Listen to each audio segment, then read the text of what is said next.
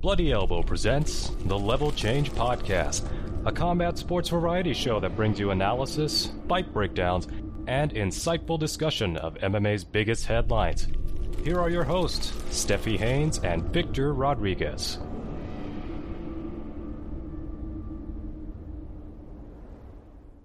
Welcome back, and thank you for listening to episode 213 of the Level Change Podcast. I'm Stephie Haynes, and I'm joined, as always, by my amazing co host, Victor Rodriguez. Today, we'll be discussing TJ Dillashaw's unexpected retirement, Dustin Poirier's staph infection, Edmen Shahbazyan's decision to get away from his toxic camp, and we'll be previewing select fights from UFC 282 and more. But first, I need to know if you plan on paying for your interviews. Man, motherfuckers need to pay me. You understand? I don't play that shit. That's not how this is gonna go. Um, if you're missing the reference, folks, um, I don't know how. I don't know how at this point. If you're listening to us and you're in this ecosystem, you should know about the debacle that was the Dana White and Paddy Pimblett quote unquote interview, that little convo that they had for their little Winky Dink podcast, and uh, the shots that were fired in the direction of Ariel Helwani.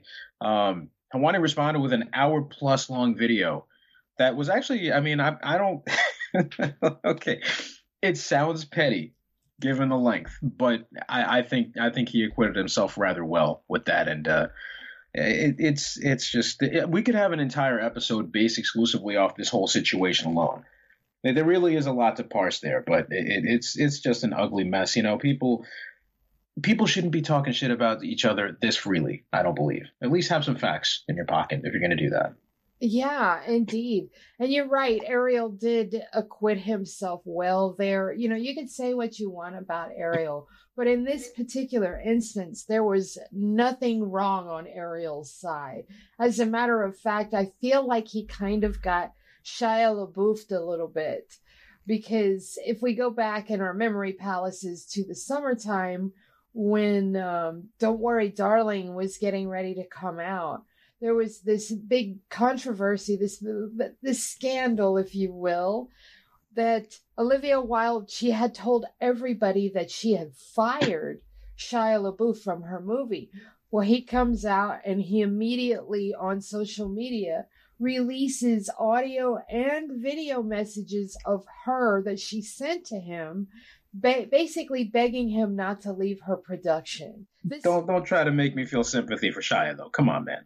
Uh, this struck me in the same sense though. It it it felt like that. It felt like ariel had to come out with the the actual voicemails to to clear his name because you have the dog pile going on over there with dana and paddy and you know that comes out ariel doesn't release that that voice message. And guess what? Ariel's getting dragged relentlessly mm-hmm. by not just dana the president of the ufc and paddy pimblett of a very high profile fighter. All the fans are going to start doing the same thing. So i i feel like he was absolutely justified in defending himself. People there there were a few naysayers oh, he shouldn't have done that. He should have just been quiet. No, he shouldn't yeah. have. No, and, and these people that say that they should know better. But side note, Shia, I'm not a big fan, uh, especially not after he did that movie where he had to play a Mexican cholo gangbanger, as if somehow there was a shortage of Mexicans in Los Angeles. No, they had to get him to play that part. I just, just, just why are you doing this? You you didn't need to make that trash movie, buddy. Why? Why? All right. Well, we are going to move on into our first news story. And earlier this week, TJ Dillashaw retired. And it was so weird because the way I found out was the um, the roster watch Twitter posted up that he had been removed from the roster and from the rankings. And I was like, what? I had to do a double take. I could not believe my eyes. Could have knocked me over with a feather. But yeah, um, his manager, Tiki Ghosn, came out and said, Yep, he's retired. And he he said that he uh, didn't feel like he could compete like a man with his shoulder the way that it was and blah blah blah. And he was he was just done. He was going to retire. Now all the fighters out there in the division i mean it wasn't even just fighters in his divi- division. There were fighters all over from the UFC and otherwise kind of throwing in their their two cents on this and a lot of accusations were made and I'm going to quote a few of them. For instance, Ricky Simon. So by him quote retiring, he gets to exit the USADA testing protocols.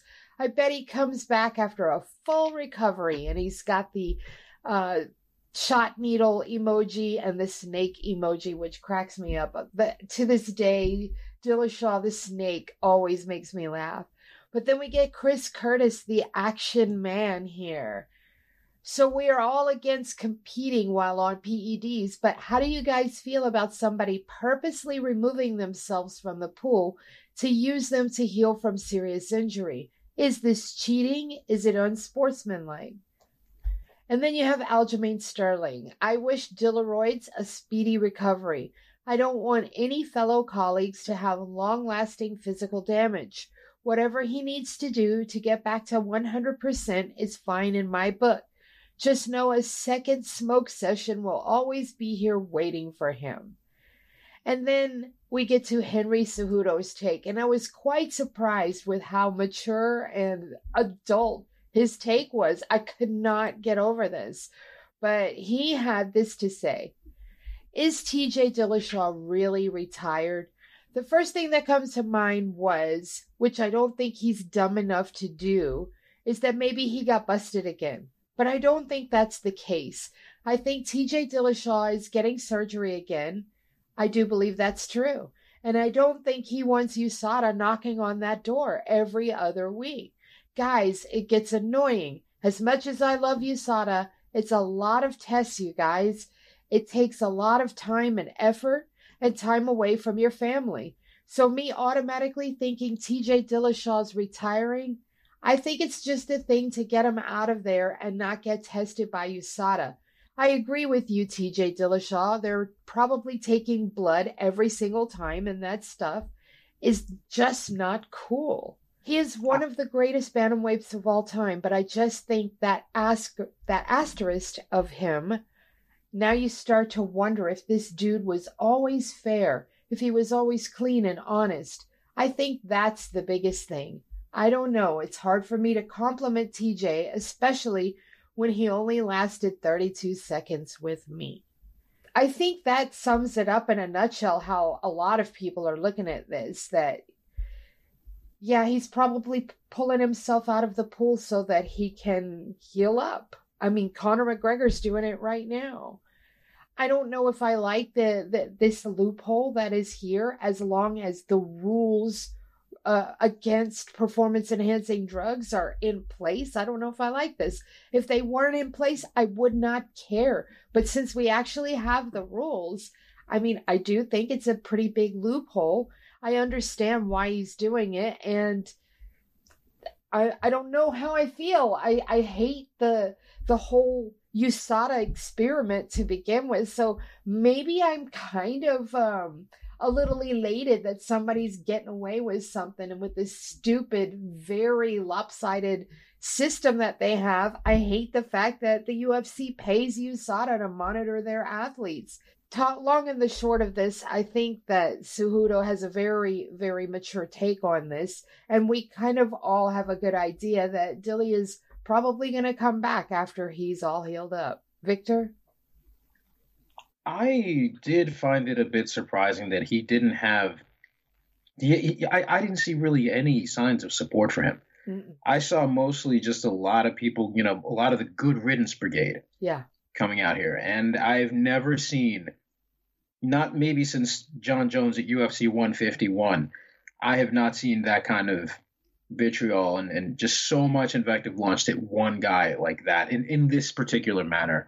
Um, it's a shame, clearly. I mean, this is a guy who is an all time uh, star and someone who never, you know, he, he did get some respect. He had some incredible performances. He he hit the uh, he reached the mountaintop. He got the belt. Um, I just, I just kind of, I just think you know you, you do have a lot of what ifs, but at the same time you kind of look at him and think, yeah, you know what's probably for the best. He's probably here's a guy who's been wrestling since what since he was maybe ten or something like that. He's been training and wrestling and cutting weight and doing all this stuff, putting himself through the grinder for so long.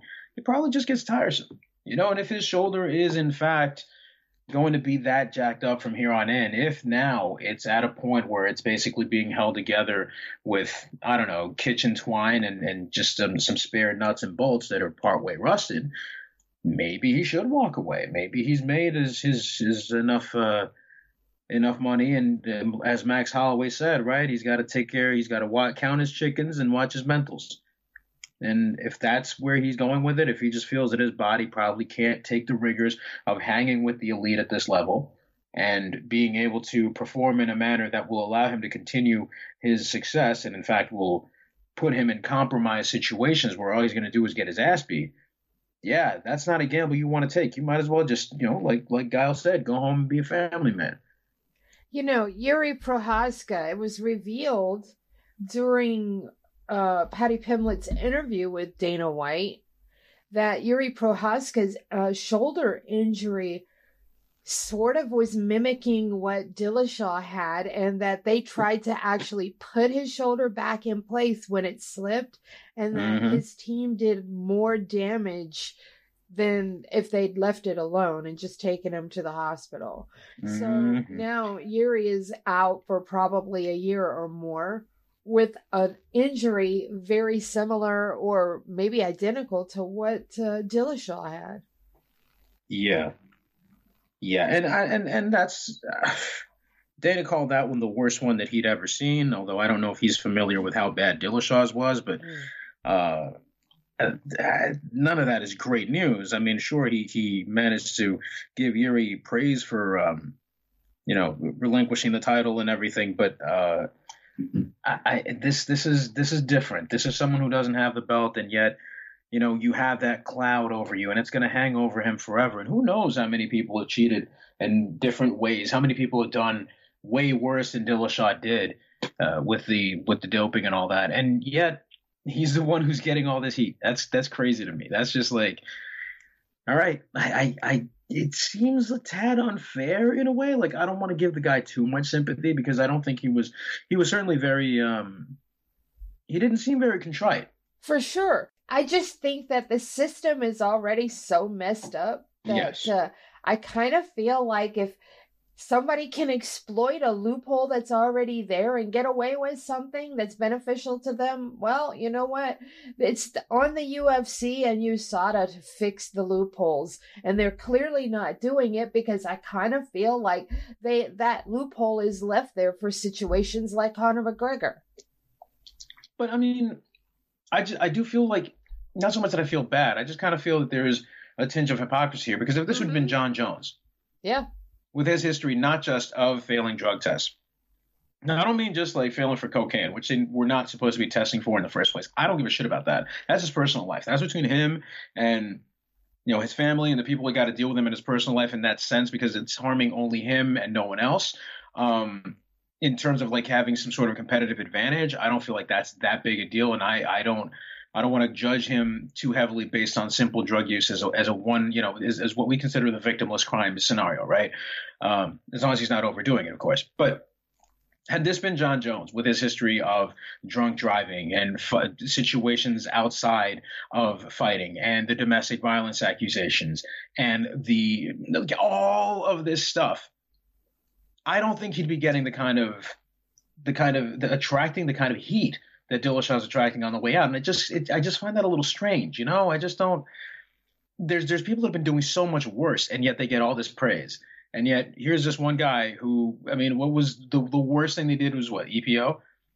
Yeah. I mean, that and going a little too hard with tension when they sparred that one time. Or was it Takeru? I can't remember who was sparring with at that point. That's how fried my brain is right now. But other than that, oh, oh, the snake in the grass. Like, oh, whatever, dude. Like he would, like, like you wouldn't take that opportunity to get paid what was rumored to be somewhere between 50 to 100 grand to go train in Colorado with your mentor Duane Ludwig instead of having to sell protein bars at Alpha Male. Are you really sure you wouldn't have taken that deal? This whole snake in the grass bullshit is going to follow him forever too.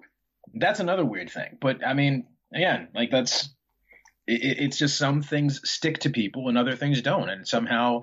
Uh, I don't know what it is, and maybe it's his, his personality, him not being a very charismatic guy, maybe not being that outspoken, uh, maybe not somebody that's always been in the spotlight, so people can get more um, more time to fill in certain gaps with what they see and what they don't. I, am not, I don't know where that lies, but it just it, it, it just doesn't leave a good taste in my mouth. I don't like that too much. Yeah, I'm with yeah. you right there, a hundred percent. No, speaking of things that do not taste good, let's talk about staph infections. Oh yes, God. indeed. The only thing that spreads more than gossip in an MMA gym anywhere in the world, staph infections. And as you may know by now, Dustin Poirier has had the mother of them. I'm talking about this boy's foot looked like it was about to give birth to Kuato. This thing's, it, I mean, it, it, looked like a regulation size football. I mean, it really looked like, uh, you know, like like I don't know, name a football player. Reggie Bush was going to jump out and snatch it and run somewhere. I don't know. Well, I, I ran out of jokes. Point is, uh, it looked he bad. is now it Yeah, well, bad. That's he's the now, point. he's now out of the hospital.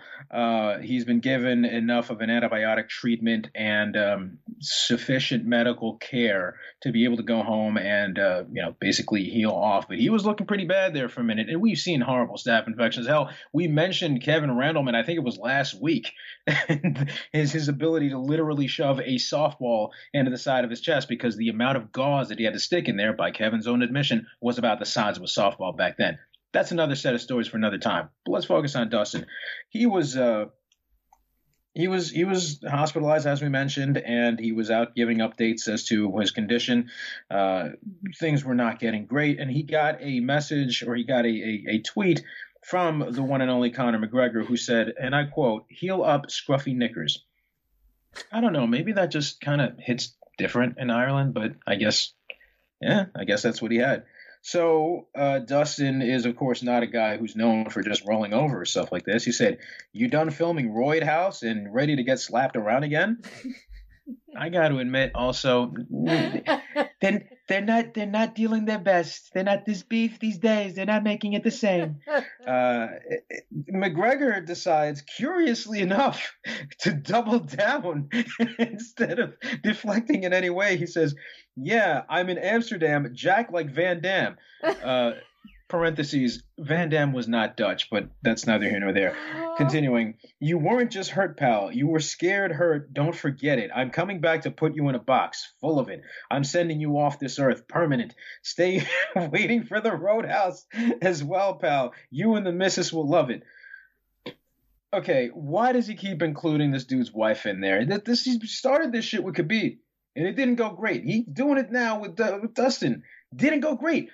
How are you gonna say that this dude is scared of you when he knocked you the fuck out? But I digress. because, because here comes a new challenger. Nate Diaz out of the fracas and said, You both get knocked out all the time. so you would think that at that point, you know, you're like, okay, you know what's free and available to me at this moment, and maybe would be the best course of action to maintain everyone's last shred of integrity. Maybe we should log off. Oh no no no, not not Conor McGregor land. They didn't. This guy he hopped on his horse and he started going for it again. He went at Nate and said, "You too, but just for the weed. We build weed company. Fuck the piss sauce. I give that tick at press conference. Why are we why are we doing this?" Why are we doing this? Why are we doing this? I'm in Amsterdam, like said, I assume he means Saddam, rocking around Iran. Ah ha ha. Van Dam chop his head quick. Must. Folks, what the hell are we doing? What the hell are we doing? This is the guy that ruins the joke. You know what I'm saying? Like everything was fine, but he just had to one up the thing and get the final word. He just had to go in there and chime in with that deal. When when Nate kind of really had not only the, the the funniest line of it all, but Dustin had already made the definitive statement here, not just with his words, but kind of with the context, right? Understanding and knowing that they have a history in which he beat Conor twice. You say what you will about the injury, yeah, things weren't going that great for him in the first place. But okay, fine. That notwithstanding, I don't quite I think the bigger question is, and I'm glad that Dustin's out of the hospital. I'm glad that he seems like he's on his way back to uh, recovering his health in, in, the best form possible. Right? I'm, I'm happy for that. But what the hell? What I think the real, the real sad thing and the real problem is the manner in which McGregor continues to respond to this, and now he's not even typing in words. Now he's just plugging stuff in. It's like he's just bashing the phone with his with the palm of his hand, and autocorrect is just going out there. Typos and all, like I mean, not spelling Saddam correctly, which I can kind of yeah, yeah but you think autocorrect would bail you out in that one.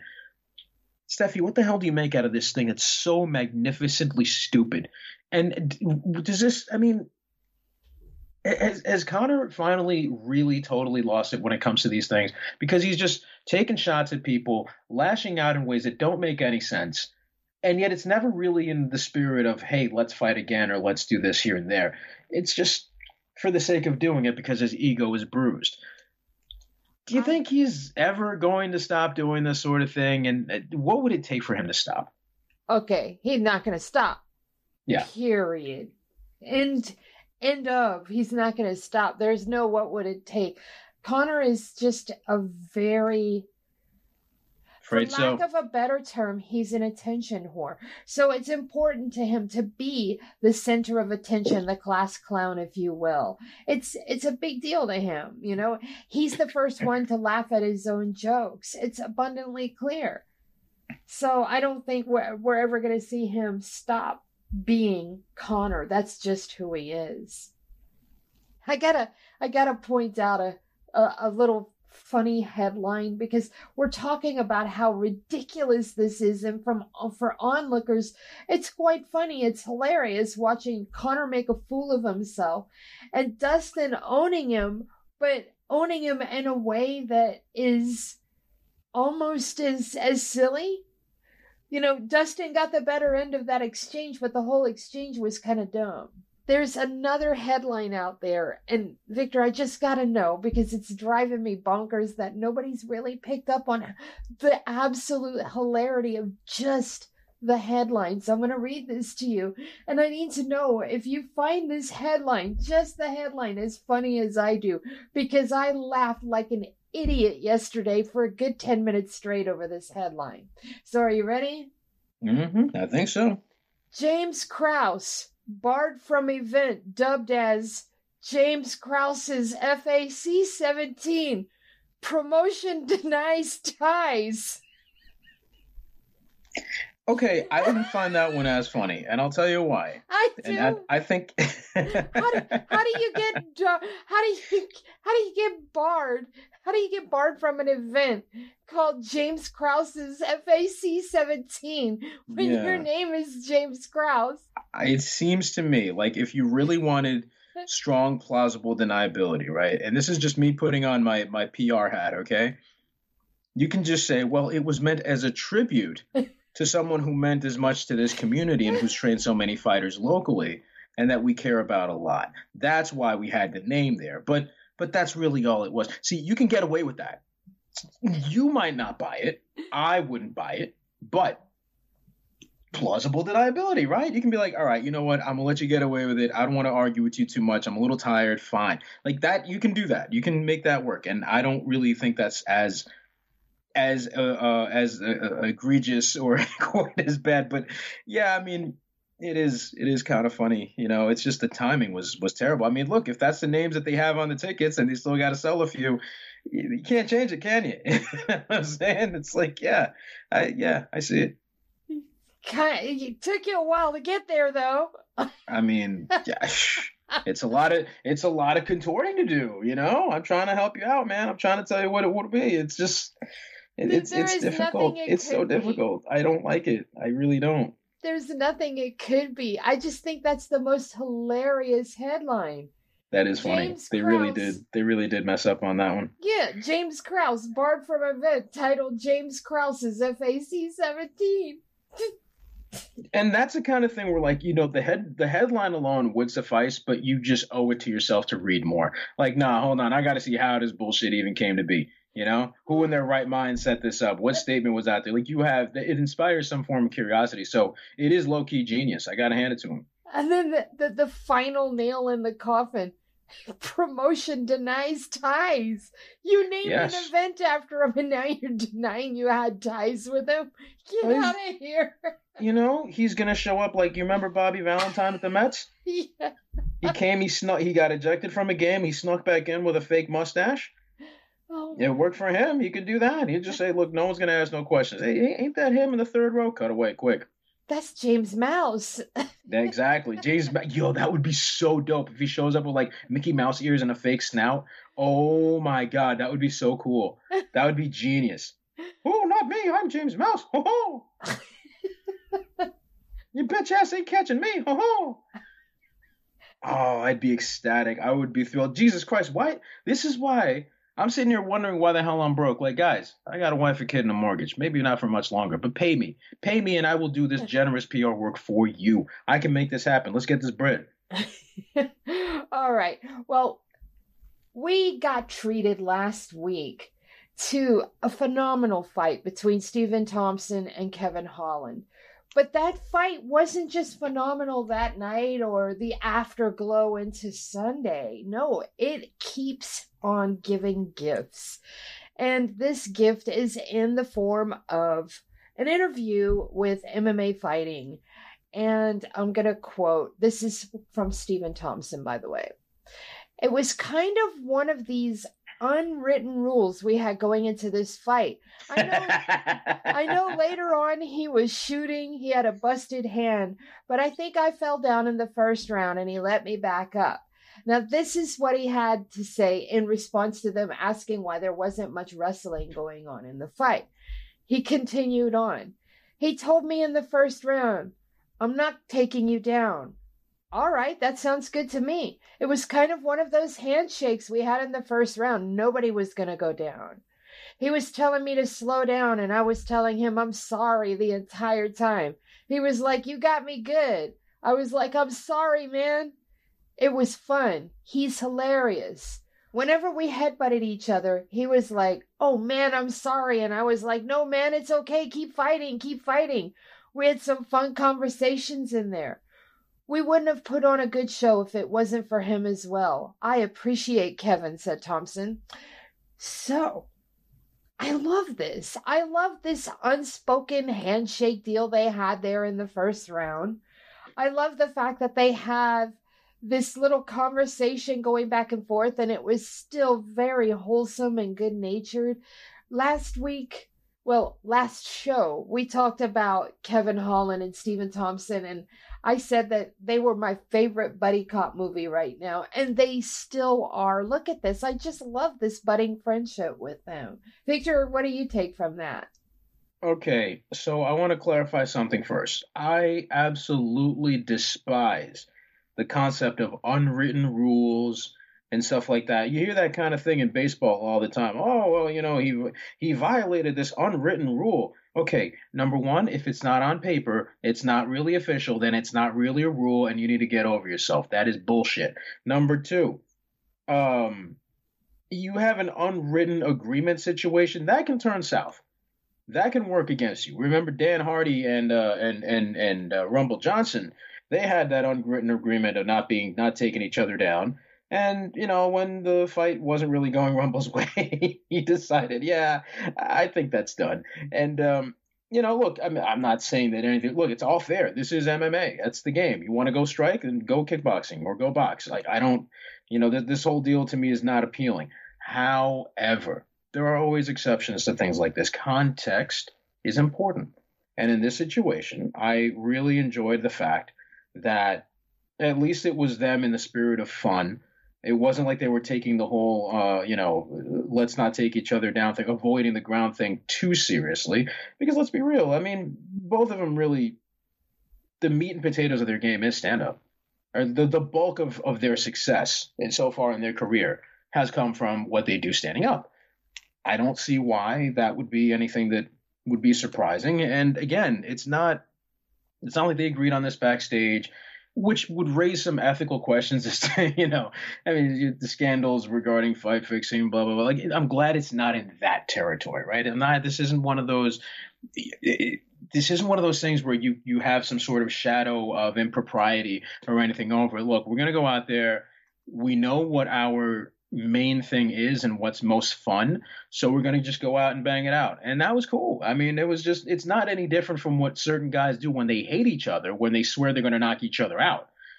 This is just different because it was done in the spirit of some sort of fraternal, uh, I don't know, engagement and, and uh, just you know, kind of busting each other's balls a little bit while while standing up and, then kind of having these little in jokes and chilling. And I like that. I think the flow of that fight and the manner in which they were um, so both respectful and and kind to each other, right? The fact that they were kind of laughing at each other, hey, I got you, yeah, you got me, you know, that kind of deal. And the bro hugs. I know a lot of people are sour about the bro hugs. I love them. I don't care. I don't. I, I I know some people just cannot stand that shit. I think that's one of the one of the coolest things that can happen in a fight as a show of respect. And that was all it was, man. This is all in the spirit of respect, and I, I think it was great. I don't know how much of this I really would care to see because it depends on who the participants are. But Wonder Boy is like the um, he's like the Spy Kids of MMA. He'll fight a guy, and then the next thing you're, the next thing you know, they're they're best friends. It's like in, in the next movie, they're they're buddies. So um, yeah, I, I think this is actually pretty cool, and it's funny considering who these two guys are. It's it's one of the nicest guys in MMA against uh, one of the funniest guys in MMA, and someone who uh, is not known for being a terrible person as well. So I think it's pretty dope. You know, you mentioned bro hugs and that you loved them. I'm one of the people, I'm the exact opposite. I hate that. I want them to go in there and beat the absolute tar out of each other. However, there are cases though where I'm willing to let it slide. It's crazy. Not everybody annoys me uh, as equal measure when they do that. And when Kevin Holland and Stephen Thompson were doing it, it didn't bother me at all. It's so weird. Yeah, but that's that's where I'm getting. That's why I mentioned what, what I said as far as you know the, the context being important, right? The the fact that it depends on who it is and how they're doing it. When you're overdoing it, like every 30 seconds you're taking a break to hug, like are you masking the fact that you're tired or like what are we accomplishing here? Like that's not really you're not even finishing the game. I don't I don't really think what's that that's the um, and that that's that's where things start to get a little weird. But in this case, come on, man, it's fine. You're watching a fun fight anyway. It's not like it was a bad fight and they were taking frequent breaks. Nah, man, it was a banger. They were going after it and then they were kind of, you know, giggling with it. And I do not see a problem with that. I'd love to see more of that all across the sport, to be honest. Yes, indeed. Yes. So we are going to talk about another positive. Well, it's a little bittersweet. And uh yeah, I yeah, well I guess we'll just dive right into it former top prospect Edmen Shahbazyan is not quite a prospect anymore. He's, I guess, something of a veteran. Uh, he is now going to be fighting this weekend. He is scheduled to uh, take part in the, uh, prelim- the preliminary portion of this card.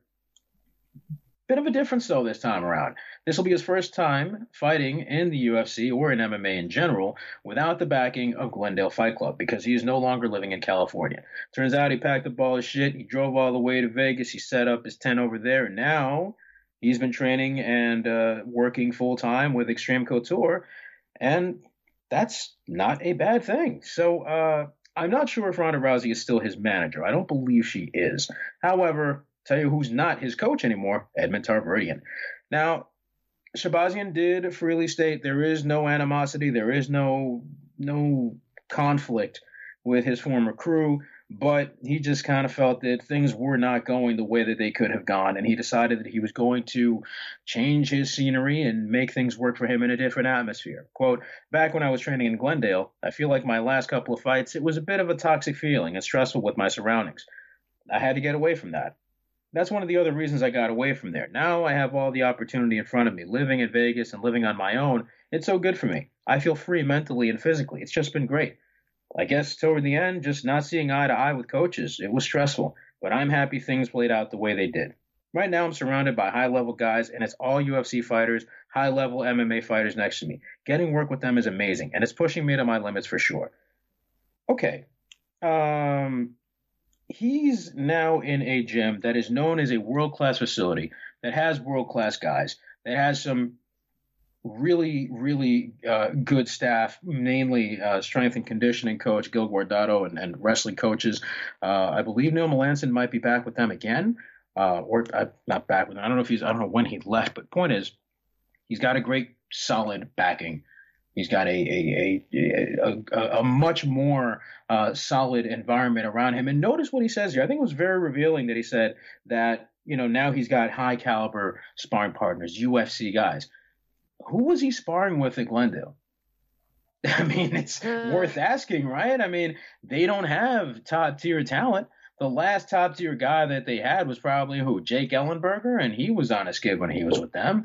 So it doesn't really seem like that. You know, he didn't mean to take a dig at them, and I don't register this as a dig either.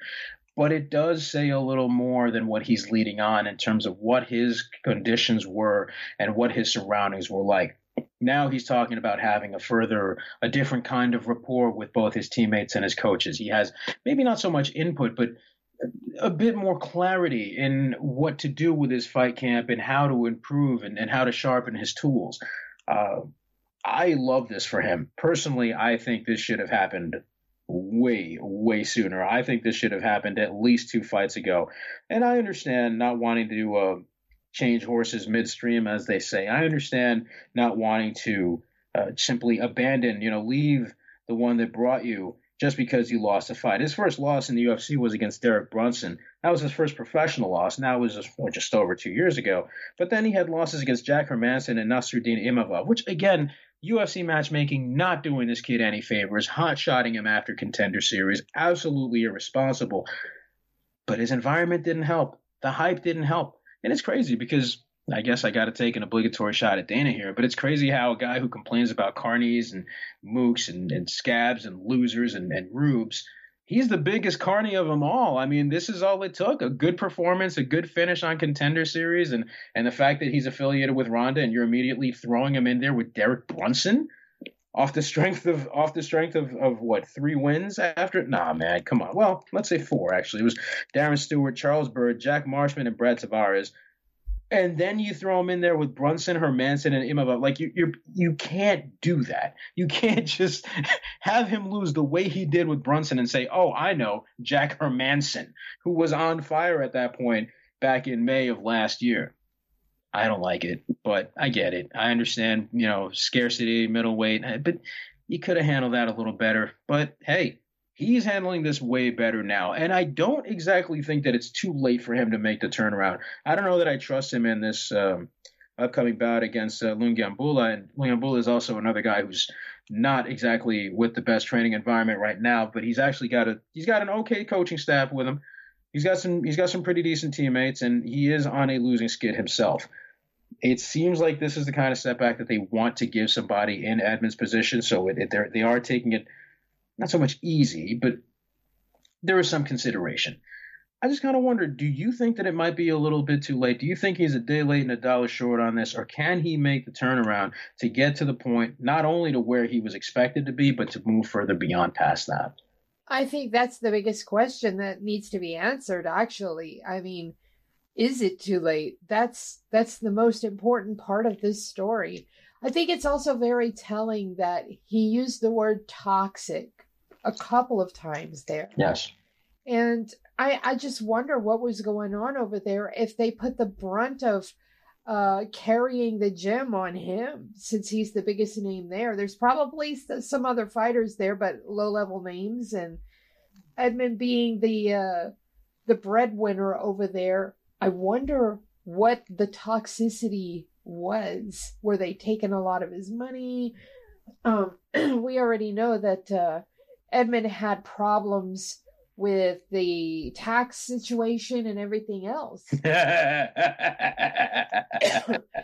I have to, I feel like I have to apologize to our listeners. I've been under the weather for the past couple of days with some kind of a cold or the flu or whatever. I'm actually feeling my chest wheezing. I'm what so apologize to them for? Fuck them. I'm just, I feel sorry for them having to listen to this little slight wheeze coming from me. I hope, uh, hope it's not too distracting. But, anyways, we are going to move on here into UFC 282. But before we do, let's take a look back and see how we fared. And Victor, you led the week three and two.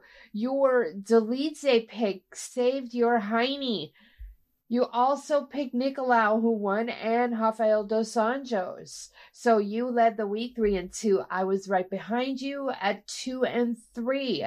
I did not pick Dolidze. I wish I had.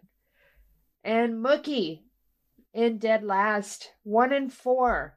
The only one he got right was Rafael dos Anjos, but that card was filled with upsets. So we are into the standings and the official standings. Mookie is still in the lead, but only by four now. 131, 81, and 3. I am right behind him. 127, 85, and 3. Victor, you are still in this. 116, 96, and 3. Because there's no one else. There's three of us. Of course I'm still in it. By default. I don't know. Let me look behind me, see if anyone's there. Nope. Oh still clean.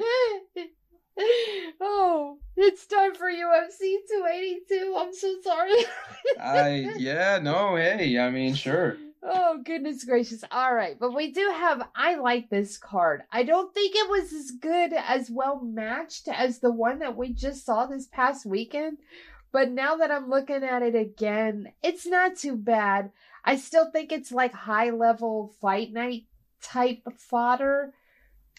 But I mean, okay, we do have that title on the line with Blachowicz and, and Ankalaev, but other than that, it feels like just like a high end fight night card. I don't feel like the stakes are as high for any of the other fights outside of the main event, but there are some good quality matchups. And the first one being Billy Quarantillo taking on Alexander Hernandez. Man, this is a good, good fight right here. Mookie and I are taking Billy Quarantillo. How are you going, sir? Hmm. That's a tough one. I mean, Billy, his last his last fight was at loss to Shane Burgos back in uh, November of last year. Um, I don't want to hold that against him very strongly though, because Burgos is really, really good, and Billy, uh, you know, Billy acquitted himself fairly well in a lot of those exchanges. He did a great job. I mean, it wasn't it wasn't like he got run over there. So uh, you also look at the fact that Hernandez is coming off a loss, but that was to Moicano, who Moicano want money. So you know, when when you're on that kind of when you're fighting a guy who's on that kind of streak, like it speaks well to them in a way.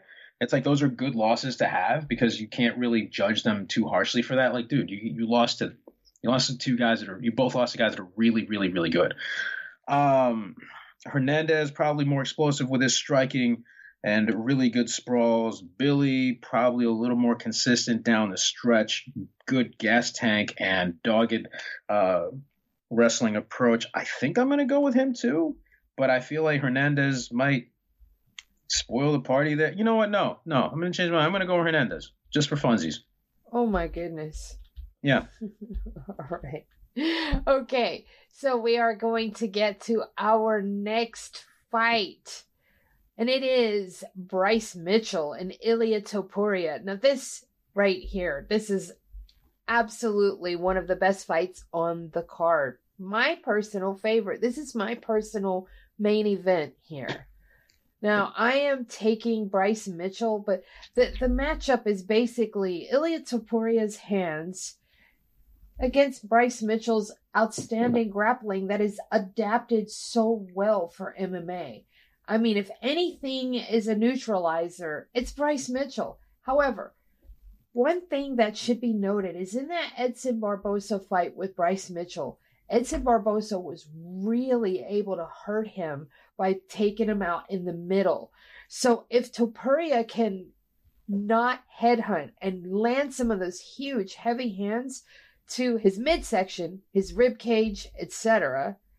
I think that he has a really good chance here, but I'm still going to take Mitchell, and I believe Mookie is as well. Oh, I can't ride with you on that, Ilia. Okay, so so Mitchell is a great grappler mostly because it's not strictly a jiu-jitsu game that he's got. It's more of a submission oriented wrestling game right? It's very drive forward double leg single leg run pipe all that good stuff right? He can set up a couple of great trip takedowns as well but that's not primarily how he gets things done at least not in the most effective way and Ilia will be ready for that. I feel like his striking is going to be enough of a nuisance and his takedown defense will be fresh enough that it'll cause Bryce to counter problems. And Ilia understands the assignment. This guy is he's very well trained and uh, he fights smart, and that's why he seems to adapt so well to what other people do. So um, it's hard to look good against him, you know, and and I'm pretty sure he's going to put a stamp on that. So I'm going to go with Ilia. All righty. Well, he certainly won the ab challenge, that's for sure. Oh, really? And, um, we we definitely uh, can assume he's a a brighter bulb. oh, I see. Mm-hmm. All right. Next up, we have Darren Till, the return of the Brit. Darren Till taking on Dricus Du Plessis, and I'm sorry, I gotta take Du Plessis. I know Mookie has taken Darren Till. I have zero faith in Darren Till's ability. I think he was a, a bit overrated. I know he has nice technical boxing, but I think he's still a bit overrated. If he if he wins this fight, I might want to reverse that. But I'm gonna leave my statement as is, overrated right now as I see it. I'm gonna take Dricus du- Duplessis, um, and uh, Mookie is taking Darren Till. Ooh, nah. See, I don't trust. I don't trust Darren Till. Yeah. I can't. I just don't. I I think he's had too much of this stuff going on between inconsistency at middleweight and uh, the fact that he's just had all the stuff outside of fighting. I don't find it. I don't really think that's. Look, I, and I don't want to be too hard on the guy, right? But the problem is that when he was at welterweight, right, when he was able to make the weight, especially even when he was struggling, he did fairly well but he doesn't have the same sort of size and strength advantages anymore. And now he's been, which is the worst thing that can happen. I say it all the time. I think he's been figured out. I think guys have an idea what he comes in to do, what his setups look like.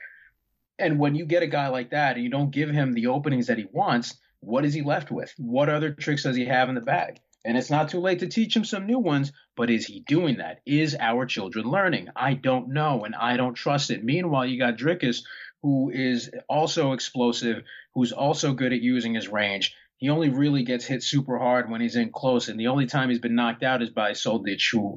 If you don't follow KSW, that man RoboCop was a he is a menace. That man is a problem. Okay, so being knocked out by that guy, that was a good loss because that dude is is he really is that, and he should be in the UFC. I don't know what the hell he thought joining with one championship, but I guess the money was better. Um, yeah, I, I I I usually would go with uh, the stricter Muay Thai guy in a matchup like this one, but I can't do it here. I'm going to go with Dricus. All right. Next up, we have Santiago Ponzinibbio was supposed to be against Robbie Lawler, but Robbie Lawler pulled out, so we have an excellent replacement in Alex Morono, but I feel that is a bit more than Ponzinibbio can chew. My goodness, what a replacement. Morono's on a four fight win streak, and I mean, he's got good wins in this win streak, too. Let me read these off. Matt Semelsberger, who hits like a Mack truck. Mickey Gall, eh, that's, you know, that's, but David Zawada, he's got the win over Donald Cerrone. He was last defeated in 2019. Uh, Anthony Pettis beat him. And then he's got the win over Rhys McKee, Max Griffin, Zak Ottow, Song Kenan, Josh Berkman. I mean, he's I I gotta take Alex Morono here. There's no two ways around it. Mookie is also taking Alex Morono. Victor, I don't know that I can. Hmm. I I hate doubting guys that are clearly as good as Morono is. I really think he has a lot of tools and a lot of potential, but I also look at the fact that Ponzinibbio, he's such a tough customer, man. You know, I don't know that that's. He's I don't know that I want to take. No, he's been struggling a lot. He has, but I kind of feel like stylistically he might be able to do some. Ah, jeez, dude. I I'm gonna stick with Ponzinibbio on this one. I right. I I know. I like. I'll be happy to be wrong if if Morono wins because I really want to see him succeed. But I don't know that he's. I don't know that this is the moment for him to be able to take him out and do that. No worries. Got you down. Santiago Ponzinibbio. Now we get to the co-main event. Paddy Pimblett probably gonna charge Jared Gordon just to be in the octagon with him. Who you got? Oh boy, uh, I agree with Bisping that Jared Gordon is going to be a tougher uh, out than perhaps uh, Pimblett is expecting, but I'm done picking against Pimblett with matches like this one. I think he might be able to work from the clinch to get the takedown and really just start working that suffocating pressure and that super technical grappling to get the uh, the submission threats that he needs to make this work. So, um, I, I, yeah, I, I'm, I'm gonna go with Paddy. Smart money is on Paddy, and so Mookie and I are following the smart money. So we're Hmm. both picking Paddy Pimblett. All right. Finally, we get to the main event. Big Jan Blachowicz taking on Magomed Ankalaev. Whew, what a banger. I want to take Blachowicz, but I think I'm going to take Ankalaev. You know, youth, strength, power, durability. I think it's all in Ankalaev's favor. Mookie is also taking Ankalaev. Hmm. Yeah, I'm actually going to go against that. I think that Jan still has the ability to frustrate someone like him. I mean, if he was able to dismantle the technical striking and the distance game that Adesanya has, I don't think he would. Yeah, I don't think it's too much of a stretch. I think he could do something similar here with Ankalaev. And sure, he comes at you with a little bit more of explosiveness and, and more of a, um, you know, more of a tendency to sort of. I don't. He doesn't come out like he's been shot out of a cannon, but he closes the distance pretty quick. I, I, I like seeing that out of him, but it's not something that Jan hasn't seen before, you know. So I kind of think he might be able to overcome that. All right. Well, there you have it. Victor is going against the grain. You know, you could really do some work to catch up. And if if I pick enough fights next week for the last card of the year, I might even be able to give you an opportunity to, to really catch up and get the win. Mm. What do you think? I I don't. I'm not putting any faith in myself on this, and ah. so I. I, you, you, wait, I'm not going to sit here and act like I'm terribly concerned with it. Would it be nice? Yeah, I mean, I guess so. But I mean, come on. Look, Come don't on, you what are we really doing to here? all your friends in real life and say, "Look, I'm I'm leading I'm leading the Level Change podcast ranking." Yeah, you know, I actually won this year in picks. I mean, oh yeah, that's that's that's real nice. Can you pass the gravy again? What you doing here? it's just like that's not really gonna be a big, you know. Listen, I got my parents flying in this weekend. You think they're gonna give a shit about none of this? Like they'll just, you know, do the same thing. Even when I have like an actual accomplishment, they don't pay attention. They go listen to this shit. nah, come on, man. They don't love me like that. Oh my goodness. All right. On that fine note, do me a favor, follow this funny guy on Twitter at Vic M. Rodriguez. Follow him on his absolutely stunning Instagram, Victor Sinister Rodriguez. Make sure you're following Mookie on Twitter at Mookie Alexander and where he works, SB Nation's Field Gulls website because he is the managing editor there. So if you are a Seahawks fan, get over there. Victor and I both work for Bloody Elbow, so check out our work there. Do me a favor, listen to the pre recorded outro where you can find out where you can listen to this show and all the other great Bloody Elbow podcasts. So until next time, please stay safe.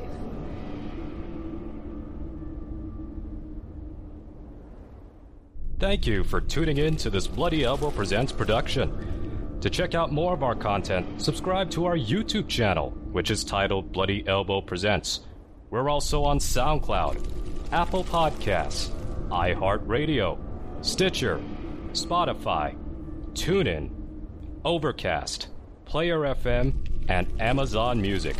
Just search for Bloody Elbow Presents and you'll get brand new shows throughout the week, including Care Don't Care, the Level Change Podcast, the MMA Vivisection, the Sixth Round Post Fight Show, Sixth Round Retro, the MMA Depressed Us, Crooklyn's Corner, exclusive fighter interviews, show money, guest podcasts, the Hey Not the Face podcast, and radio style play by play for every UFC pay per view. Be sure to follow us on Twitter at Bloody Elbow, Facebook at facebook.com slash Bloody Elbow blog, and as always, on bloodyelbow.com.